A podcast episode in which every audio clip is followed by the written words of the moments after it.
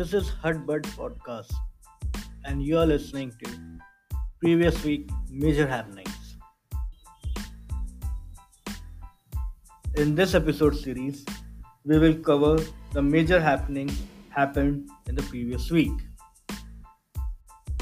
So, let us begin the episode.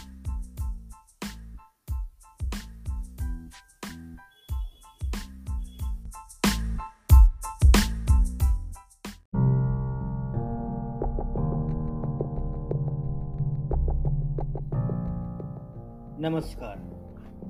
Today, in this episode, we will cover the major happenings of the week. In the first major happening, the Union government proposes to make birth certificate a mandatory document for admissions in educational institutes, inclusion in voter list, appointment in central and state government jobs, issue of driving license and passport, in accordance with the draft bill to amend the Registration of Birth and Death Act 1969. In the next major headline, industries in India had asked the government to encourage private sector mining to counter India's reliance on China for imports of critical rare earth minerals and diversifying sources of supply for this strategic raw materials. The next major headlines, the Supreme Court of India linked better failure of National Judicial Appointments Commission to the government's willingness to cross some Rubicons and take on the judiciary by delaying collegium recommendations.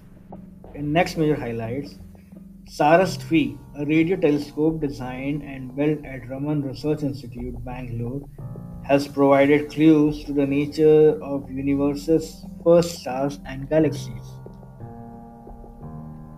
Next, the National Commission for Scheduled Tribes, along with Union government, is now pu- pushing for redocumentation of culture and social practices of indigenous and tribal societies in India because the existing scholarly articles available are created by colonizing governments.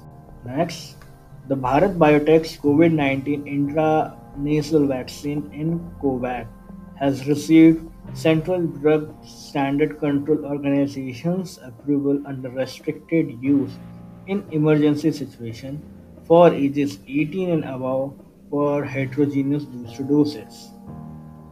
Next, Singapore Airlines will get 25.1% stake in Air India and make an investment of 2059 crore in Tata owned airline as part of an agreement to merge their joint venture Vistara with the larger Indian carrier.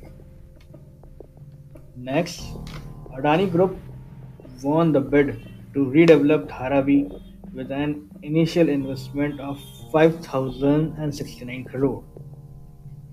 Next, the RBI announced that the first pilot for retail version of digital rupee would cover selected closed user location comprising participating customers and merchants.